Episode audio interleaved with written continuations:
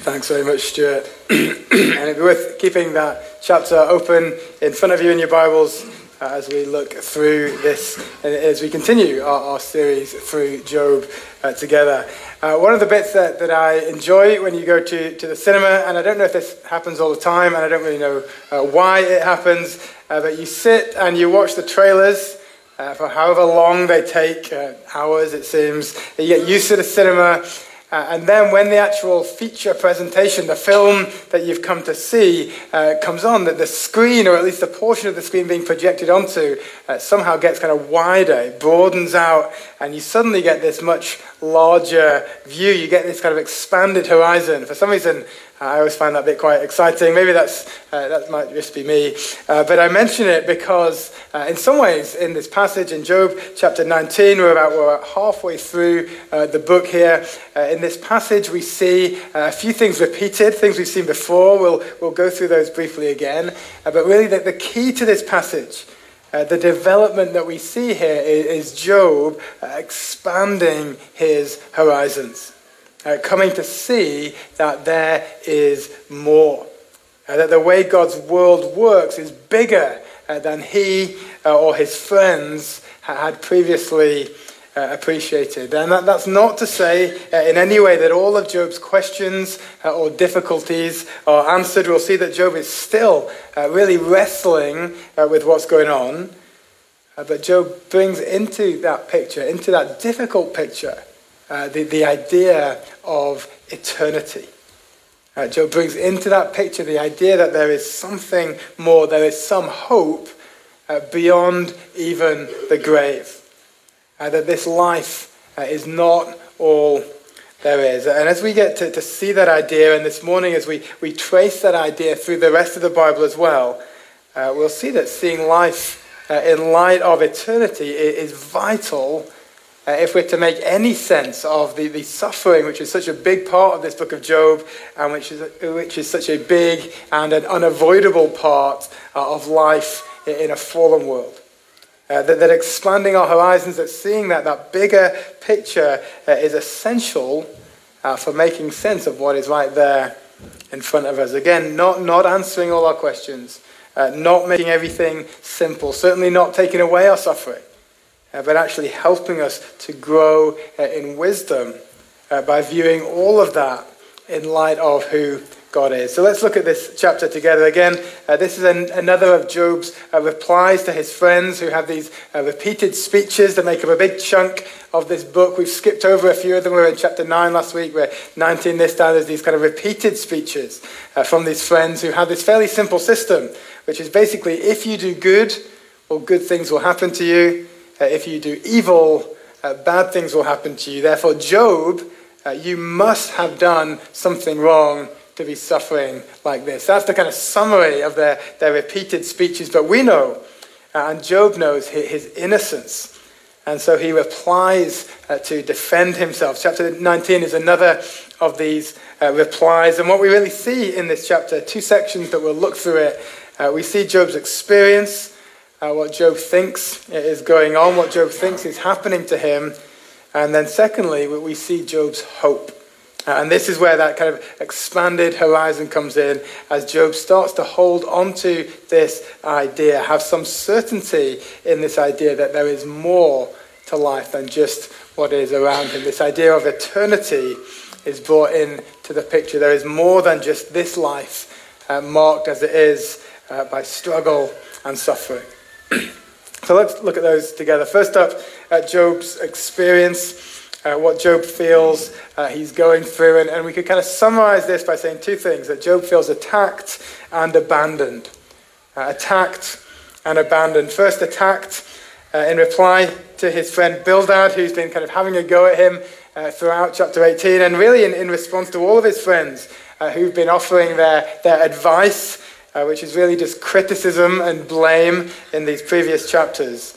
Uh, Job says, How long will you torment me and break me into pieces with words? How long are you going to keep on having a go at me? Verse 3 These ten times you've cast reproach upon me. Are you not ashamed to wrong me? Uh, all your speech is just slugging me off. He's basically saying, Surely you can see uh, that's not okay. You should be ashamed of yourself. Uh, but he goes on to say, verse 5 if you are going to magnify yourselves against me, if you're going to make yourselves look good at my expense, if you must make my disgrace an argument against me, if you're going to use my suffering as proof of my guilt, well, know this, Job says, verse 6. Uh, know then that God has put me in the wrong and closed his net about me. And that term there, put me in the wrong, uh, it carries this meaning of, of, really kind of perverting justice. Uh, Job is not saying that he is in the wrong. Uh, he's saying that is the category God has put him in uh, despite his actions. It's as if uh, God has plucked him up, he thinks, and kind of dropped him down in the bag marked evil or, or wicked people. Uh, God is dealing with him as if he were wrong. Now, the attack that Job is going through that is really troubling him isn't what his so called friends are saying and doing to him, it's what he experiences God as doing to him. It's God who he thinks is attacking him. And that's what verses 8 down to 12 are all about. He has walled up my way. He has stripped from me my glory. He breaks me down on every side. He has kindled his wrath against me and counts me as his adversary. Verse 12 His troops come on together.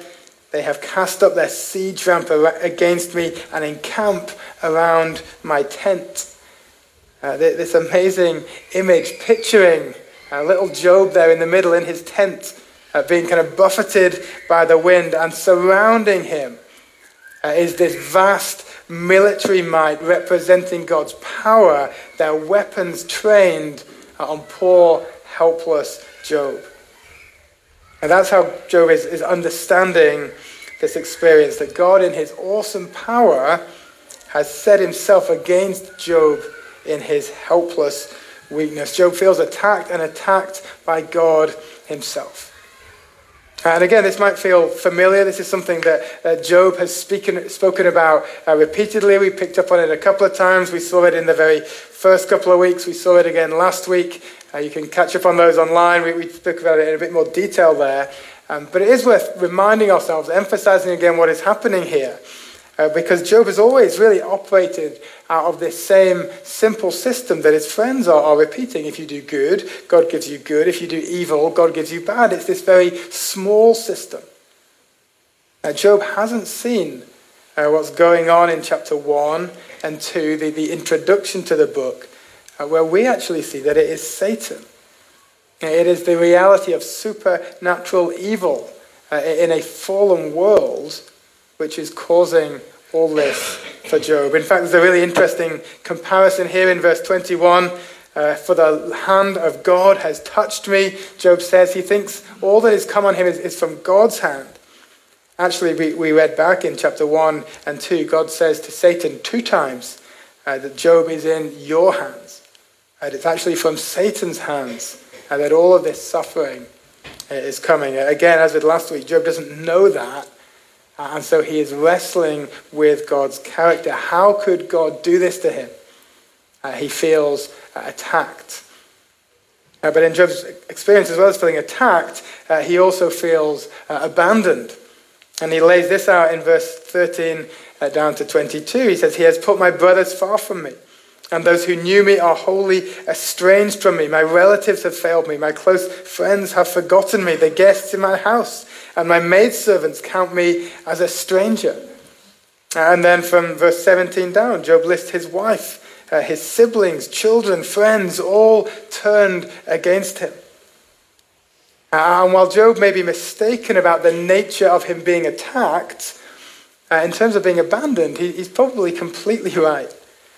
Uh, certainly, from the evidence we have, what we've seen, what we've heard of his friends, uh, Eliphaz, Bildad, Zophar, uh, they are not there encouraging him, uh, but they are running him down uh, and accusing him. They are breaking him in pieces with their words, as Job says.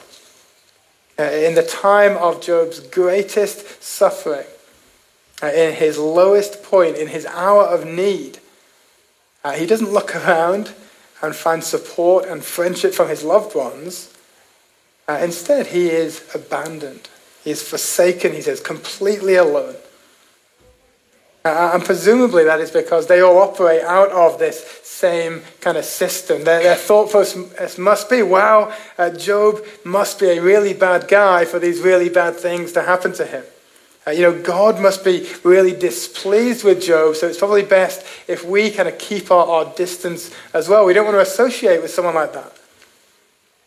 Uh, that's Job's experience attacked and abandoned. And really, I think that's there to set the scene for what we're about to look at Job's hope, uh, even in the face of that. That's what we're going to kind of major on uh, this morning. But I think there are still some really pretty simple points we can take from this uh, as well. First is to make sure that we remember uh, the bigger picture, uh, in some ways, the more complicated picture.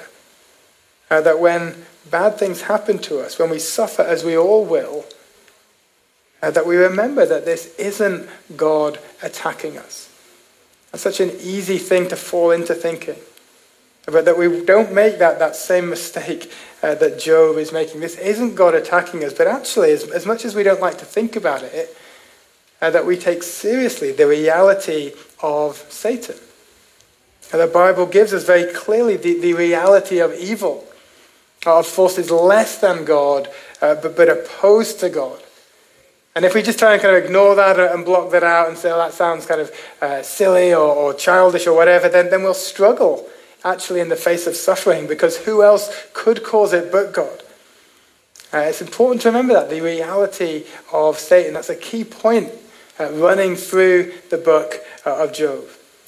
Uh, in a way, we are attacked, but not by God, uh, but by the, the evil which is opposed to everything uh, that God has created and everything good that God is doing. We, we, perhaps don't like to think about that, and, and it's right not to kind of overly dwell on that. We don't want to be fixated on these things. Uh, but we do need to remember the reality of that, to understand the world that we live in and the situations that we and our loved ones go through, the suffering that we see around us. There's a, a scene in the uh, BBC series Luther where Idris Elba is asked, uh, Don't you believe in evil? And he replies, I have to. I've seen it. You know, when we see pain and suffering in our world, when we go through that, as Job goes through that, what we are seeing is uh, the reality of evil. Not an, angry, uh, capricious, uh, mean spirited God attacking people at will. Not God putting people in the wrong unfairly, as Job thinks is happening. But rather, the opposition to God uh, being worked out in our worlds uh, and in our lives.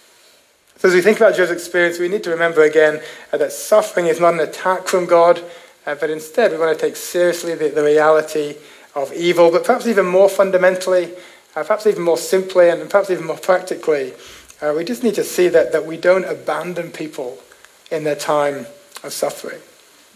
if suffering isn't God turning away from people, and, and it isn't, and then it's so important that we don't turn away from people.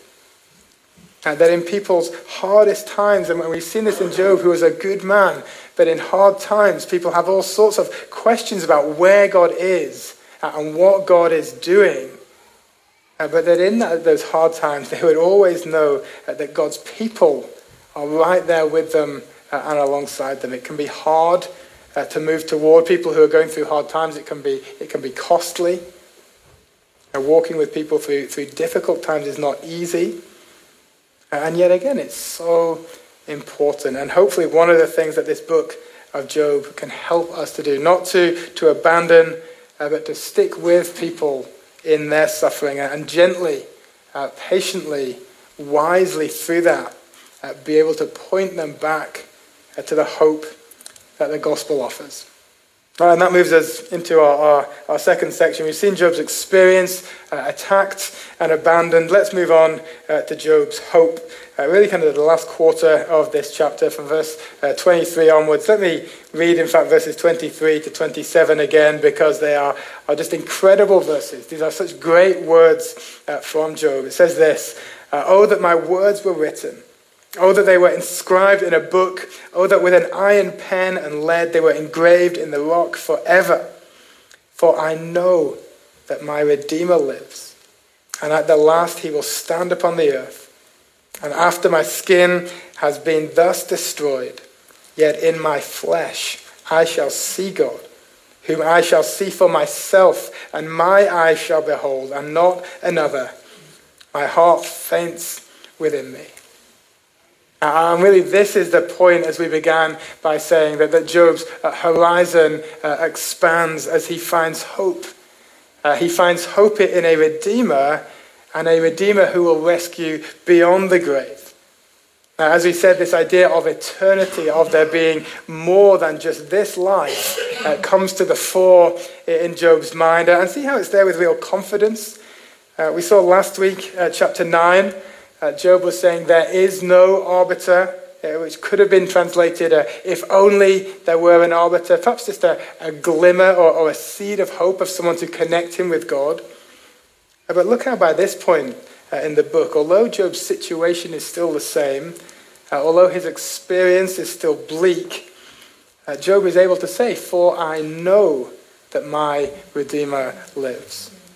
Job is able to hold on to that with, with real confidence. And that word there that Job uses for, for redeemer, it's a word that can carry a, a big kind of range of meanings. It can mean a, a vindicator, it can mean your, your, your champion. Uh, it's someone who will speak up for you. It's someone who will stand up for you when you feel you've been wronged. It's someone who will, who will intervene. Uh, Job knows that he will not just kind of fade away uh, into injustice, as helpless as he feels.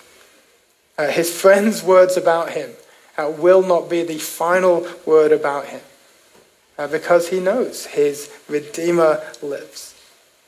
His Redeemer lives. And I want to spend the rest of uh, this morning just thinking about the hope uh, that an eternal Redeemer is able to offer, even in, in the hardest of times, even in the midst of suffering. And it won't, I don't think, come as any surprise uh, to know that in the unfolding story of the Bible, uh, that Redeemer is revealed to be none other than Jesus Christ himself. So let's think about the difference uh, that he makes, that the hope that he offers, uh, as we look through three things that are, are particularly emphasized about this Redeemer by Job uh, that make all the difference. And, and, the first is simply that he lives. And that we can say uh, with Job, my Redeemer lives. Now, we don't live in a, in a hopeless world. Uh, even when we are, are suffering, we are not abandoned. We are not left to our own devices. We're not alone. Uh, there is one speaking for us. There is one vindicating for us. There is one acting on our behalf. Uh, we read it in Romans chapter 8 Christ Jesus is the one who died, uh, more than that, who was raised, who is at the right hand of God, who indeed is interceding for us. And Jesus is that Redeemer who lives and is representing us before God. And so while Job's friends uh, or, or, Satan himself might, might accuse, saying he's a sinner, uh, she's a sinner, uh, they deserve this punishment, they deserve to suffer. Uh, Jesus, our, our Redeemer, stands with God and says, No.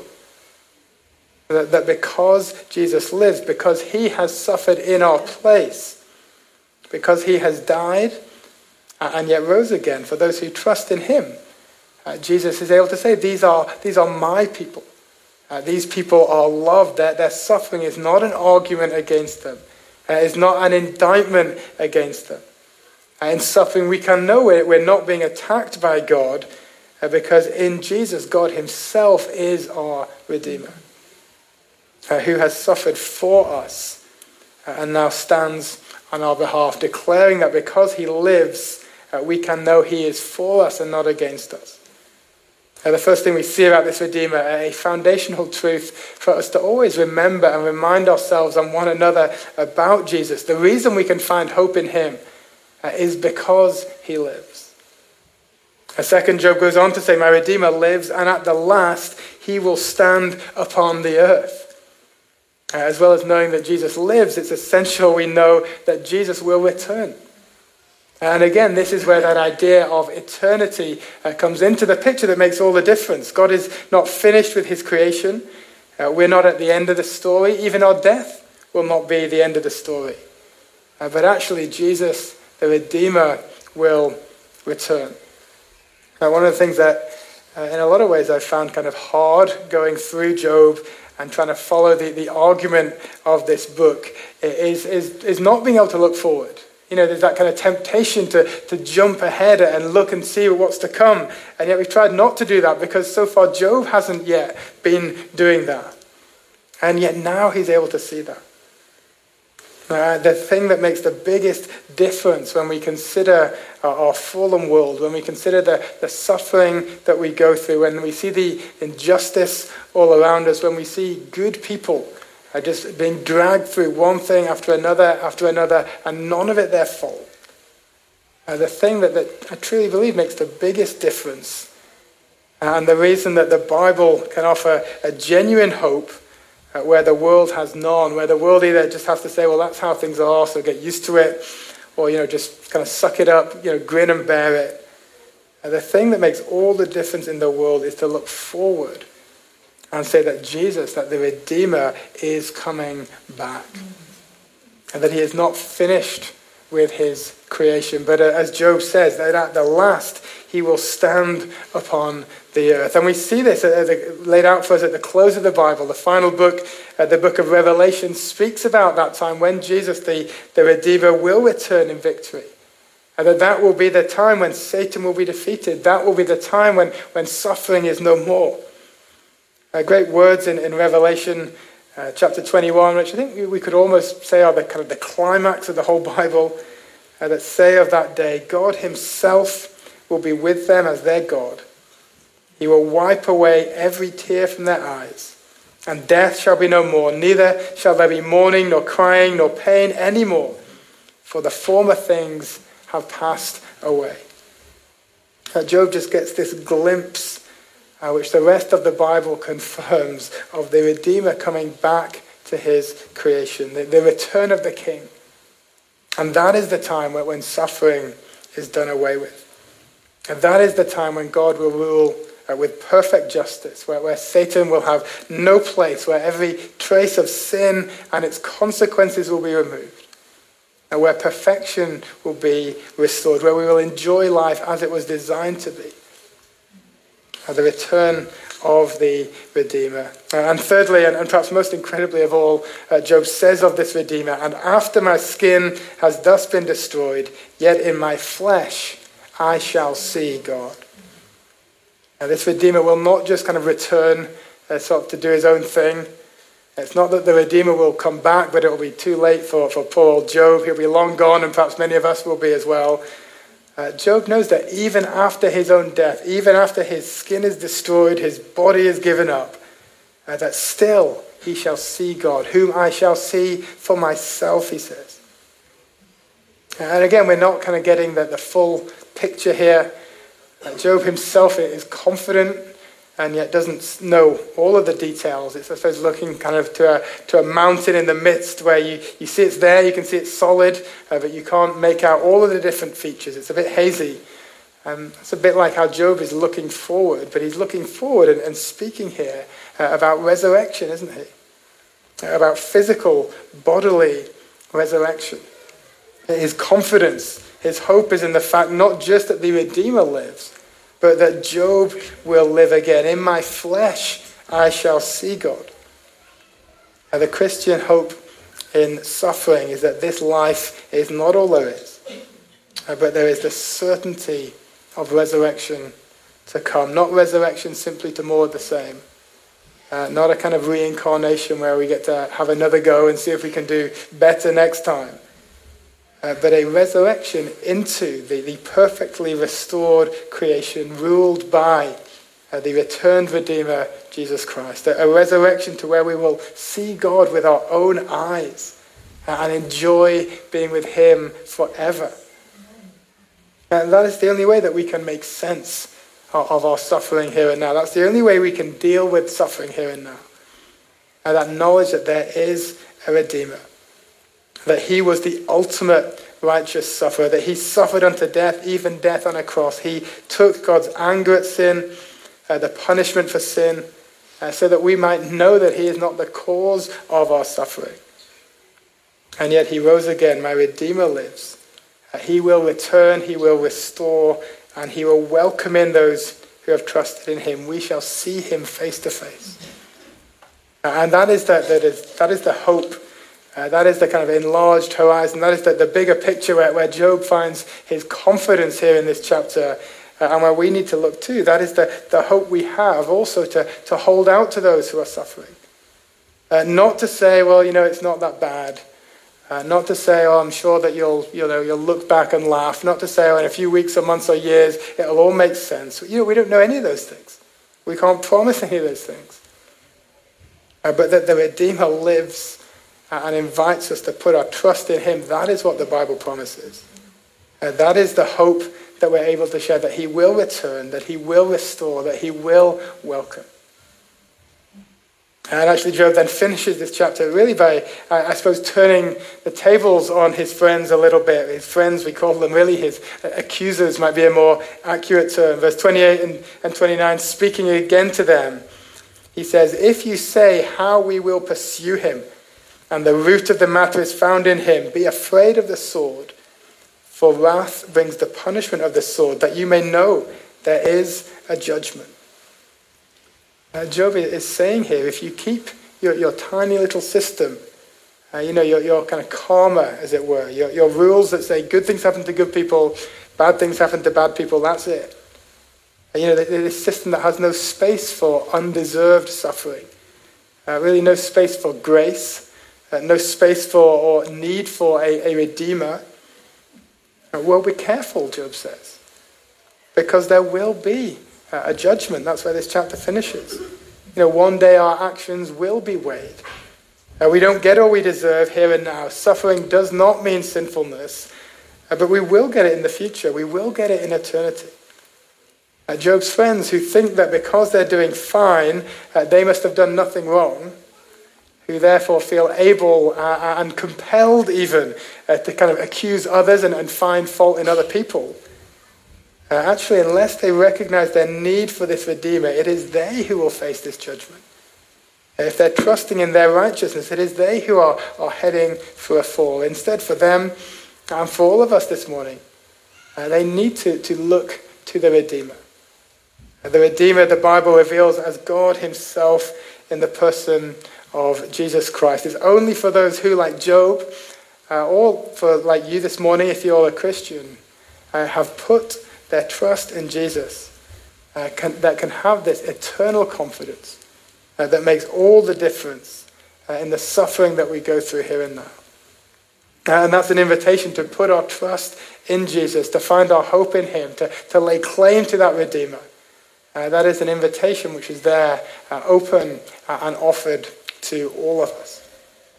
Let me finish with these great words again. For I know that my Redeemer lives and at the last he will stand upon the earth. And after my skin has been thus destroyed, yet in my flesh I shall see God, whom I shall see for myself, and my eyes shall behold, and not another. Let's pray together. Heavenly Father, uh, so often our horizons are so small. Uh, we think and we live as if this life is all there is. Uh, and then when, when hard times come, uh, when we see or experience suffering, it's, it's heartbreaking because there's, there's nowhere else to look. Uh, there's nothing else we can put our hope in. Lord, please help us to see our existence in light of eternity. Please help us to really grasp in our day to day lives uh, that there is more than just this world. And that although there is great pain and suffering here and now, uh, that you have promised restoration. Uh, you have promised a perfect future where suffering and pain will be no more, where every tear from every eye will be wiped away.